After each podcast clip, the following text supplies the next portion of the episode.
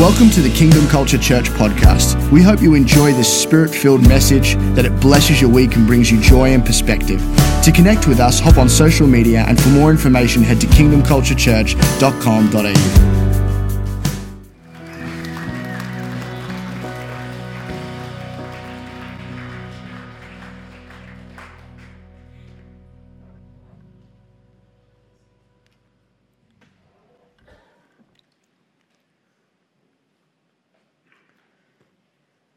thanks uh, so much, worship team.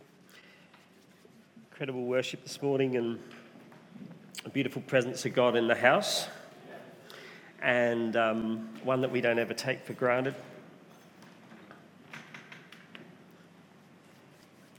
I was buried beneath my shame. Who could carry that kind of weight? It was my tomb till I met you I was breathing, but not alive. All my failures I tried to hide. It was my tomb till I met you. You called my name.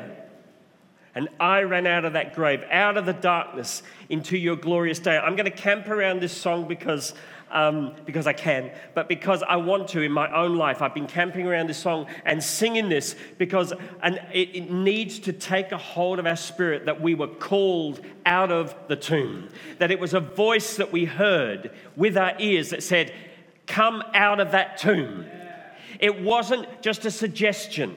It wasn't just a, you might if you want to, or if you're feeling like it today, or maybe if the Spirit is leading you. It was a come out of that tomb. And why? Because He's not going to leave us in the grave clothes of comfort. And He's not going to leave us to rest in peace. Hallelujah.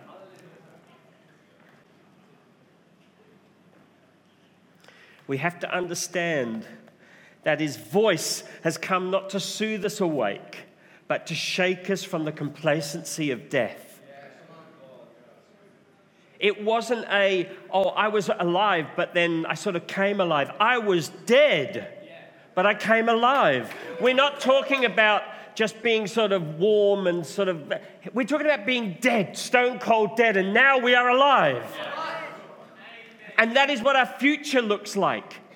We're not looking at death. We're not looking at going backwards. We're not looking at problems and all the stuff that the world might throw at us, all the stuff the devil might throw at us, all the circumstances we might find ourselves. We're actually looking at the life of Christ that sustains us.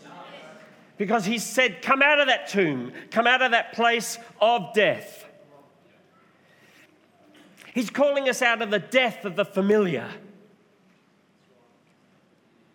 what we're used to, church. And I feel like, you remember what Jason was saying, there's been like a, a, line drawn in the sand. I feel like for KCC this year, he's saying, come away from what is comfortable, come away from what is familiar, and let me lead you into life. You can stay there where it's warm and cozy, and you can, or you can be like Peter getting out of the boat, and you might go down a little bit, but I'll come and get you and lift you up. He'll hold out his hand and he'll sustain us. Or we can just sit back and say, you know what, we like it like it is. And he's just going to go, that's fine. But I tell you, there is something that in me this morning, there's something in you this morning that is saying, I need to be in hot pursuit of Christ. And nothing else is going to satisfy me. Nothing else is going to satisfy you. And I'm hearing his voice saying to me, Robert, come out of that grave. And when you hear your name, nothing, when you hear your name spoken by the voice of Jesus, the word of God coming to you, nothing will stop you. Nothing will prevent you. Nothing can hinder you because He will enable. Because the word that He has given you, He brings it to pass. He makes it happen. He never says something that He isn't going to fulfill in your life. This is the God that we serve. When Jesus said to Lazarus, Lazarus, come out of the tomb. Let's remember, he'd been in the tomb four days. Four days. You know, Lazarus.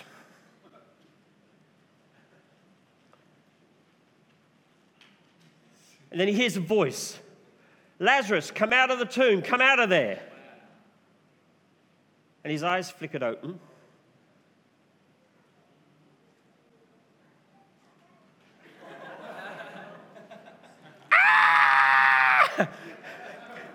I think, I think we think he sort of just sauntered out or he zombied out. I reckon, listen, if it was me coming out of that grave, do you know what I've done? I'd have ripped those clothes off because I would not have wanted those stinking things on me any longer. I'd have got out butt naked if necessary. And I wouldn't have been sauntering it. I'd have got out of there as quick as I could because that is what it's like to be in a place of death. And we need to realize that He's called us out of death. And therefore, let's stop prettying up the gospel and what Lazarus, he was butt naked, I reckon, and he got out of there. And everybody went, What happened to him? Jesus spoke his name.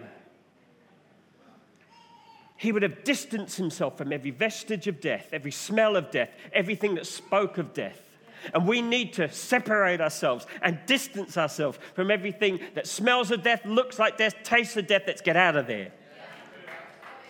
Because he's calling our name. And who he calls he causes to run well. Listen, saved or unsaved, whether you know, you're in relationship with Jesus Christ today or you're not, you need to be in hot pursuit of the voice that's calling your name. See, yesterday's gone.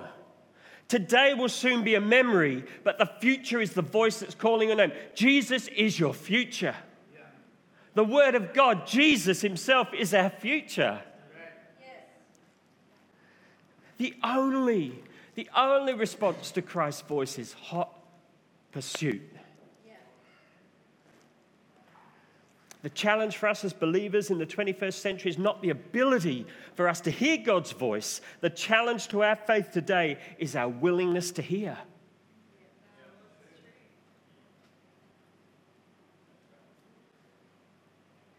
The challenge to our faith today is not only our willingness to hear, but our willingness to listen to and follow other voices. We've got a, a, a white hen, and I go out, we go out in the back, well, I go out in the back deck and I go, chuk, chuk, chuk, chuk, chuk, chuk, chuk, and this thing comes mentally running towards you. And there's another one, there's a black one with three chicks. But this white one goes because he knows the food and he also knows the chicks, the little chicks are going to get the food. So he runs out of there, or she, or whatever it is, no, it's a she. And, and she sits there at the bottom of the thing, and I'm throwing out the bread. And I throw the first bit of bread, and she runs over there. I throw the next bit, she runs, drops that one, runs over there.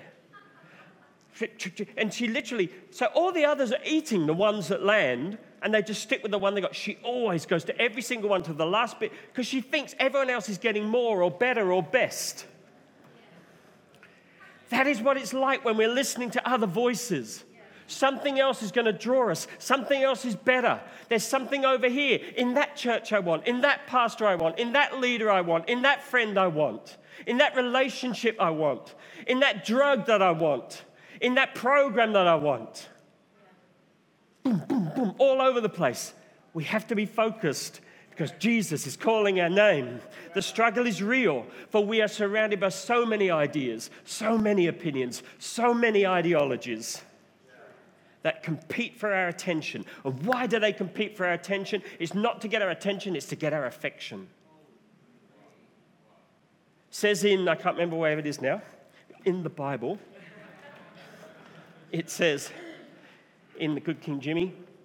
If you then be risen with Christ, seek those things that are above, set your affection on things above. It's using the old fashioned word. I don't know what the new word would be. Set your intent, your what? Attention, yes. But affection with that, the thing that you are warming towards, that you're setting your love upon. Set your affection. The voice we follow is the voice that we give, we give our affection to. You know, we can be in hot pursuit. I can be in hot pursuit. I can have a lukewarm response, or I can just have cold indifference. But I can't have all three at once. Let me tell you, any voice that has the power to deliver you from eternal darkness and life that is absent of God is not a voice that you saunter after. It's a voice that you pursue because your very life depends upon it. And everything begins to drop away. because you so want relationship with the one whose that voice is. Jesus couldn't have been clearer when he said these words, My sheep hear my voice, John 3 3. See, both faith and unbelief are contagious. They are powerful influences. We need to realize that faith and unbelief are contagious. They're powerful influences. We have to decide what influence we are going to have in our world and in the world around us. Is it going to be faith or unbelief? They're powerful things and they're contagious. The Bible couldn't be more loud and clear when faith, where faith comes from. Faith comes from and hearing. So the voice, the word, when we hear that, faith is brought into our life. All of us can hear God's voice, or we wouldn't be sitting here today. What was it that He spoke your name? He said, Come into relationship with me, and you came into relationship with Him. You heard a voice. All of us can hear the voice. Amen? All of us. When I was 44 years ago, when I gave my heart to Christ, it was because I heard a voice that I could respond to. I stopped running after other voices that were drawing me, and I responded to that one voice. And the truth is, I respond to it day after day after day after day after day. I didn't do it once, minute after minute, and sometimes it's even second after second because I get myself in stupid places where my mind is playing tricks with me, and I need to go, Your voice, Jesus, your voice, Jesus, your voice, Jesus. Salvation is a response to his voice. How I live my life today, what I tie myself into, who or what I follow is the result of, of listening and responding to a voice. I know these are big concepts, but uh, like big constructed sentences, but it's so important we get this. What I tie myself into, who or what I follow after is the result of listening and responding to a voice. John 3 4, he leads them, follows the, um, my sheep hear the voice. He leads them and they follow because they're familiar with his voice. Isn't that beautiful? See, I used to read that sort of thing as, I've just got to be make sure it's the voice of Jesus and all, and tie myself in absolute knots, gets totally screwed up. He says, My sheep are familiar with my voice. He's making himself familiar to us. He's not hiding away, he's not playing games. He says he's familiar to us, he's, he knows us.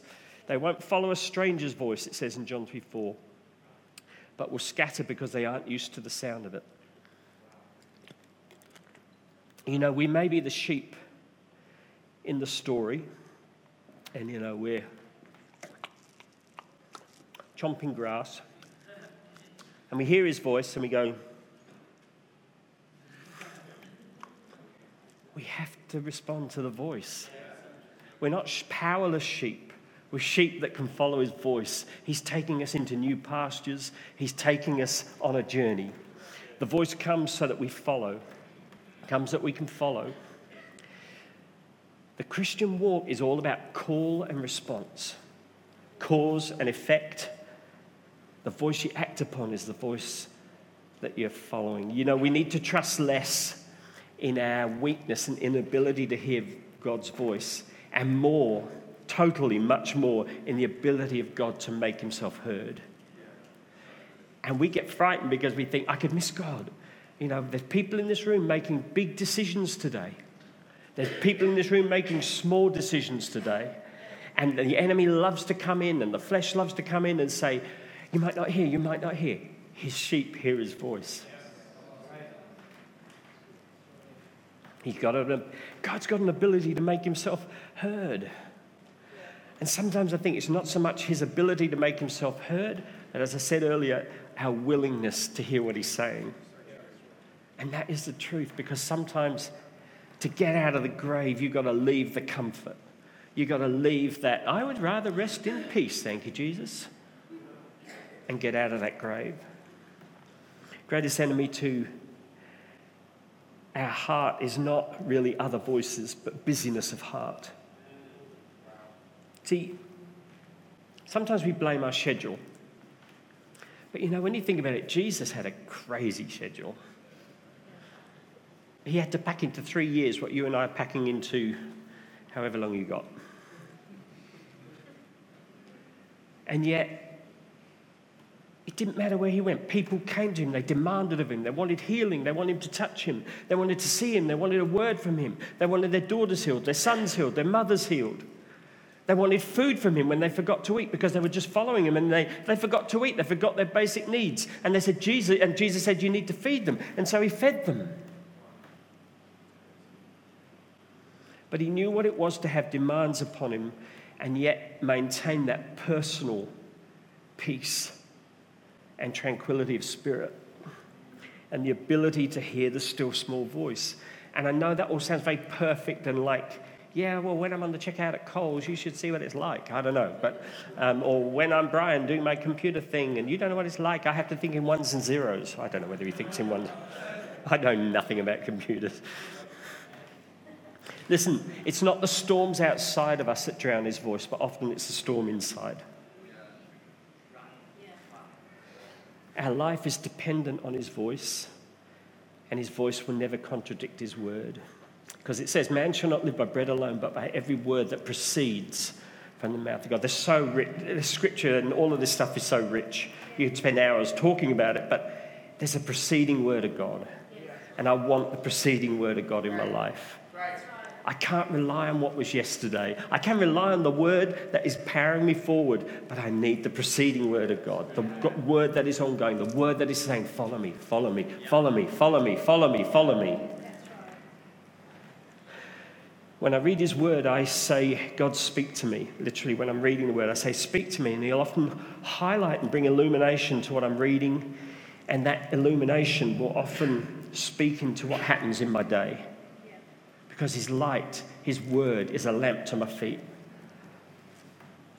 a light to my path. And listen, we've been talking a little bit around this, and again, I feel the Spirit of God really hovering over this for us as a church, and um, that the parable of the sower. But whenever God speaks to us, the word is like a seed. The seed in the ground dies, sprouts, sprouts, grows, and bears more seed. But you know, that seed that has multiplied carries the DNA, those seed that comes from that seed, it carries the very DNA of that seed.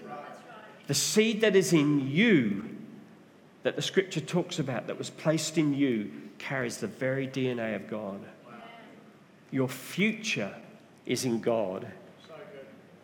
You are purposed to prosper and to do well and to know Him and be in relationship with Him. You see, the Word of God is a seed that, when mixed with your soil, and I don't know that I've got this, so I'm just going to repeat it because I just feel it's worth repeating. You need to realize you are good soil, that, and you are exactly what is needed for the Word of God in you to sprout. You don't have to have a soil transplant. You just need to be good soil and be who you are and allow Him and allow the seed to do its work in you so that it totally, totally transform our lives. James 1, verse 21 says, With a sensitive, humble spirit, we absorb God's word, which has been implanted within our nature, for the word of life has power to continually deliver us. This is amazing. The power of the seed, the word, of life has power to continually deliver us. What is the soil? Humility. With a sensitive, humble spirit, we absorb God's word. And that is an issue humility to hear the word of God. Who likes to hear the word of God? Absolutely. But it says, be humble. And it takes humility to hear it sometimes, because sometimes, believe it or not, it's not what you want to hear. And we all laughed nervously and said, Amen. When I go out on my bike for a bike ride, and I'm telling God, this situation and that situation, I'm not quite, because I've got my hand, hands on the head of my but, but in my head I'm going,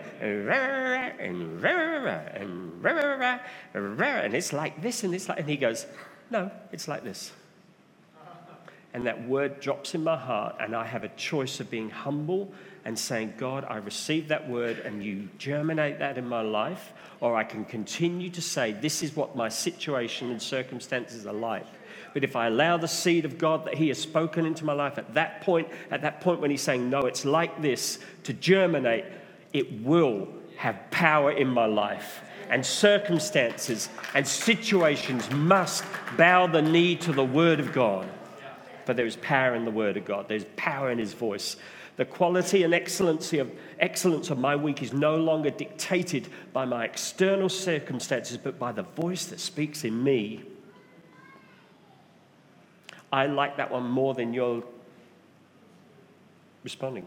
The quality and excellence of my week is no longer dictated to by external circumstances, but by the voice that speaks in me.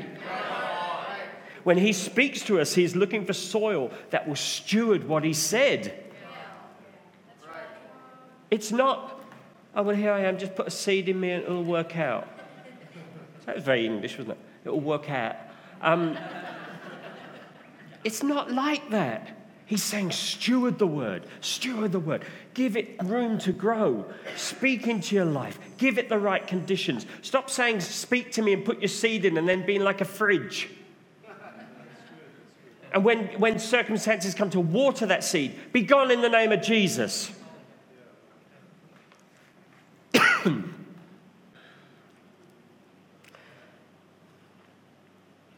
Listen, so often we abort the seed because it's not big enough for us, not grand enough, not important enough, and frankly, just not impressive enough at that time. A seed is full of potential. A word from God is full of potential. You know, we can often spend so much time with the wrong focus. What's the wrong focus? We look at the soil. We look at our circumstances, we look at our lives too dry, too wet, too crumbly, too firm, too rich, too poor, too much manure. I'm not growing fast enough. We need to get focused on the seed which has the fullness of power. Power even to break through and flourish in the hardest of soils and in willing soil, it will break through and flourish. So, I get the uh, band up, that'd be great, thank you. Just want to emphasize this point about the seed not being what we want it to be, because some of us are facing decisions and we're not liking the voice that we're hearing, because the voices seem to be taking us off in a different direction. And you know, I can give an example. When, I, when God spoke to me at the age of 14 that I would move to Australia, it took 10 years for that to happen. And my life went off on a completely random track. And yet I always knew God had spoken me to come to Australia.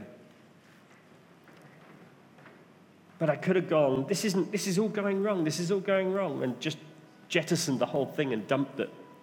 But that's not what happened because He had a hold of my life if what you're looking for has to be grand and impressive, if it has to always be an attention grabbing, Facebook worthy moment, then you may not hear the still small voice of the next step.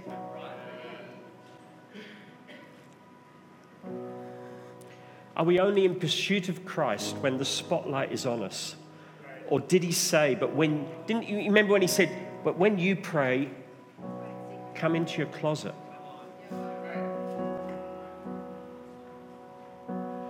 I don't know about you, but your closet, but my closet isn't often pretty looking. It's often very disordered, not, no Heather always hanging up my stuff, bless her. It's certainly not comfortable, but it's there that the exchange takes place. He hears my voice and I hear his voice. I don't often go in the closet and do that. But that spiritual place, which isn't always comfortable, isn't always tidy. Life is not tidy. Life is not comfortable. But can you hear his voice? Because if you can hear his voice, you're a winner. If you can hear his voice, you have every way of escape. What is played out in the privacy and orderliness of your closet, it might never be seen on your social media platform of choice, but it gets top billing in the theater of heaven. Because when he hears you, he says, I will shout, he will shout from the rooftop what is spoken in secret. So let's get speaking in secret, not to get our names out there, but because it counts in heaven.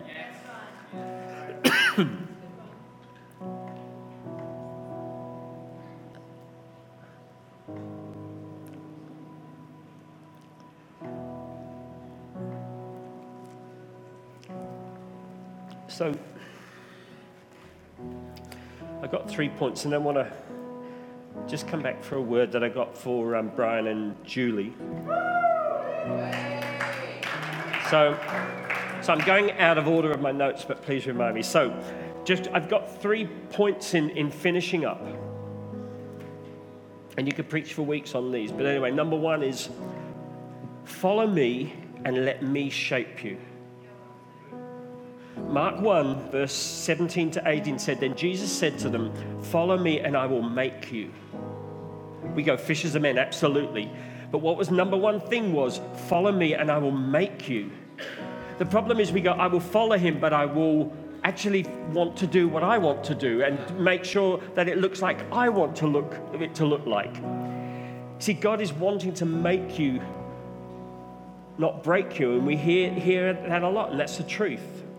But there is a truth also in that a horse gets broken so it can run well.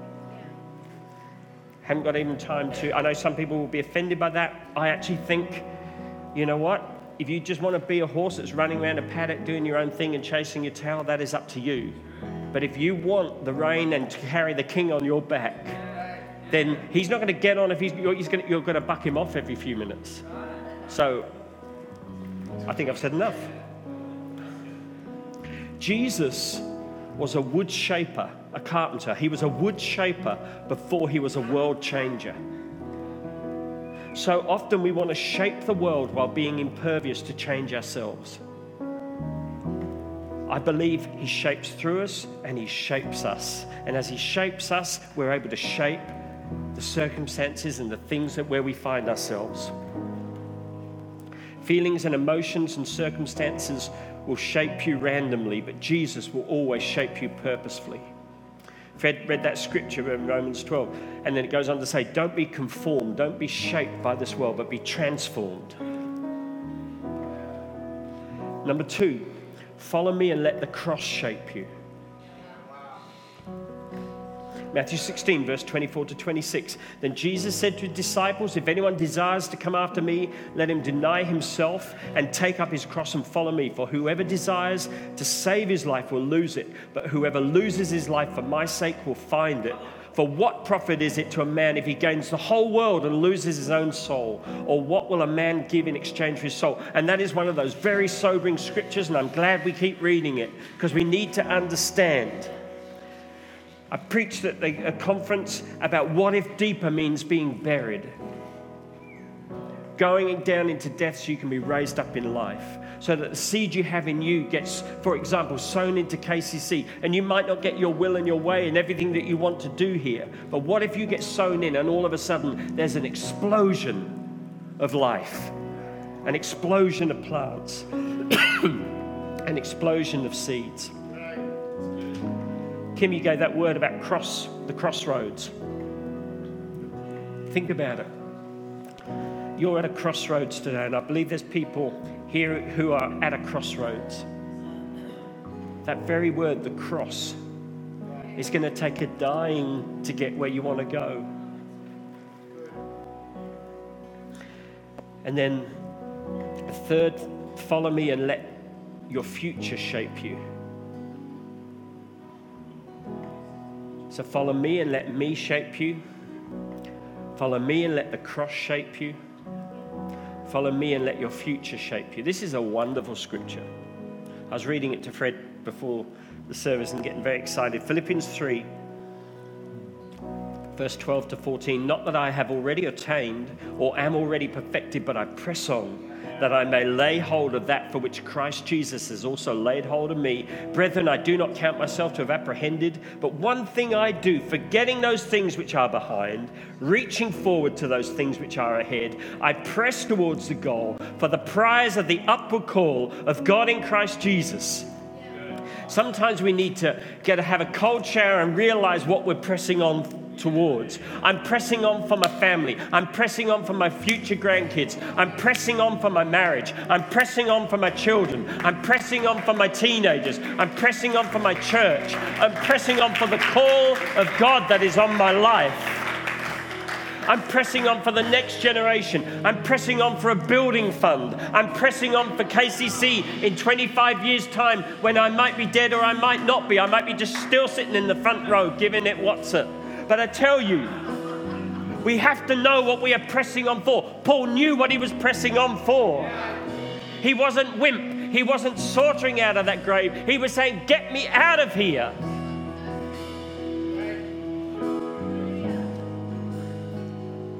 Paul was saying, I'm not going to let something in my past or my present stop me from reaching my potential, which was prize enough for Paul. He says, press on. That word to press on means to run swiftly towards a goal, harass and trouble. How anyone can think that you, yes, we have it all in Christ. How any, anyone can think that means sitting around when you've got the Apostle Paul saying, we need to press towards the mark. Yes, abiding. Yes, no striving. But there was something in him that said that when I hear that voice, I want it and I'm going after it. He said, I lay hold. That means to seize. None of this is wimpy language or limp language. He's, he says, I am seized, and so I will seize.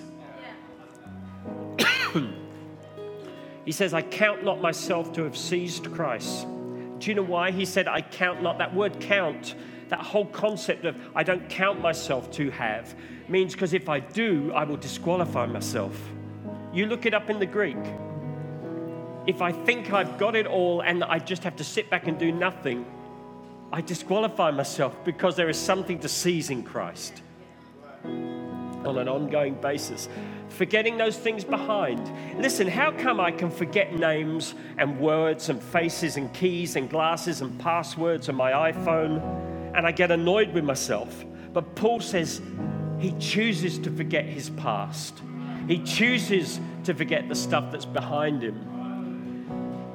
It's not, you know, when I do, I choose to forget. That's what it means. Look it up. I choose to forget. And what does that mean to forget? It's the word epilentheomai. It means to neglect and no longer careful or propagate.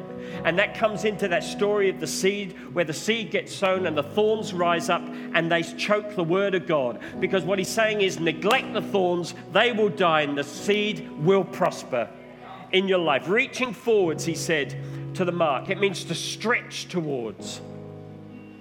To stretch towards to stretch towards. Action I press towards. Your future, your vision will define your present reality. What you're going after needs to shape your present reality. The prize is the call. Prize is the call. What does hot pursuit of Christ look for us today?